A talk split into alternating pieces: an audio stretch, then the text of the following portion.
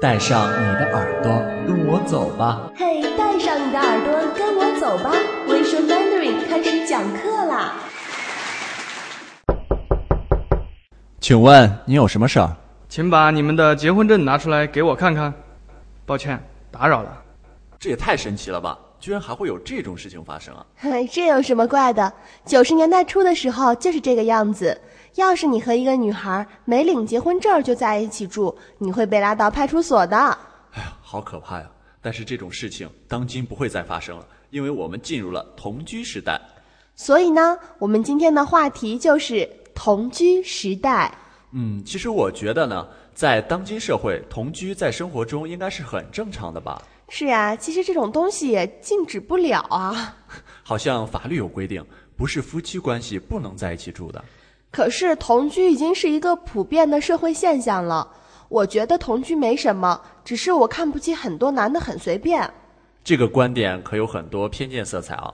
但是你反过来想，同居的目标应该是结婚吧？嗯，大部分的同居都是朝着这个目标发展的。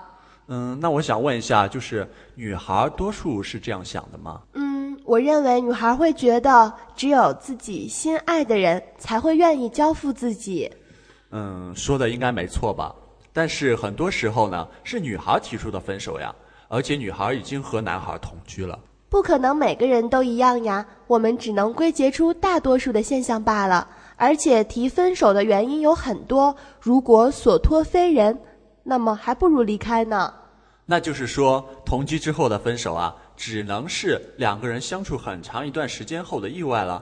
啊，你说的意外是什么意思？嗯，就是就是脱离了以前的目标，形成另外一种情境了。好像是的，人都在变。如果两个人无法在变化中依然达到契合，那么就只能分开了。那就是说，同居有两个必然结局：分手或者是结婚。总不能一直同居不结婚到老吧？但是分手的几率更大一些呀、确实是这样的。嗯，从另一方面说呢，同居可能会使一个人从生活中体验到婚姻的感觉，给自己以后的生活获得一种经验。对呀、人不能一辈子总和一个人谈恋爱吧？恋爱本身就是能使人获得经验，其实一切活动都如此，都是经验的获得。嗯，但是我觉得恋爱和同居是两个概念，虽然不相互冲突，但是同居在某种意义上说就是一种婚姻关系，除非是双方都觉得不需要为对方负责。难道恋爱不需要责任吗？嗯，相对来说吧，恋爱更单纯一点，毕竟中国经历了两千多年的封建社会，大家还是有很多顾忌的吧。嗯，但是我仍然觉得恋爱是同样双方都要负责的。嗯，恋爱更虚幻一些，同居就很实际了。同居不就是从恋爱延伸出来的吗？那么恋爱虚幻，同居实际，难道是说等到同居的时候再当真吗？ 这个观点有点偏激。嗯嗯，我觉得恋爱是需要相互真诚的，但是同居就上升了一个档次了。对，这个赞同。所以说，同居也是有利有弊的吧？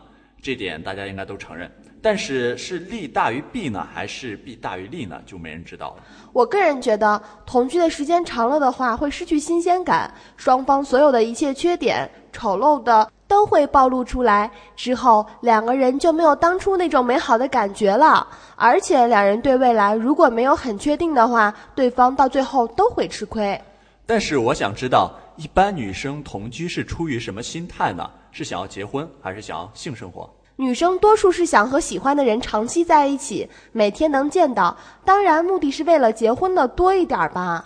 嗯，说的没错。如果一个人结婚之前没有同居的话，一旦结婚可能会产生很多问题，到头了离婚也说不定。对某一方面来说，这也算是试婚，但是万一真正接触了，却发现不行了，哎，那你觉得这样女生不是很吃亏吗？嗯，我觉得这已经是一种风气了吧？大家都同居啊，难道女孩都喜欢孤注一掷，把自己的一生都奉献出来吗？呃，我们也不能在一棵树上吊死嘛。对，所以我总结一下，第一个原因就是女孩可能喜欢追求物质的生活， 对，第二个原因呢，就是喜欢上那个男孩，并且有结婚的打算，但是后者居多。是后者居多，第一个应该是很少的一部分吧。但是很多时候同居之后还是分手，那你觉得男生不吃亏吗？这才是重点呢。男生能有什么损失呀？ 不会吧？男生也有损失。那你给我说说。如果是女孩提出的分手，男孩没有心理准备，也是一种心灵的创伤啊。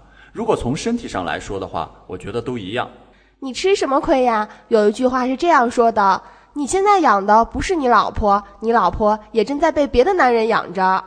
既然大家都是心甘情愿的，就算是最终没有什么结果，也不应该相互埋怨吧。只能怪没有缘分了。如果你现在正在同居，那么请继续你的生活。但是如果你还没有尝试过，我想大家还是应该慎重一点，特别是女孩子们。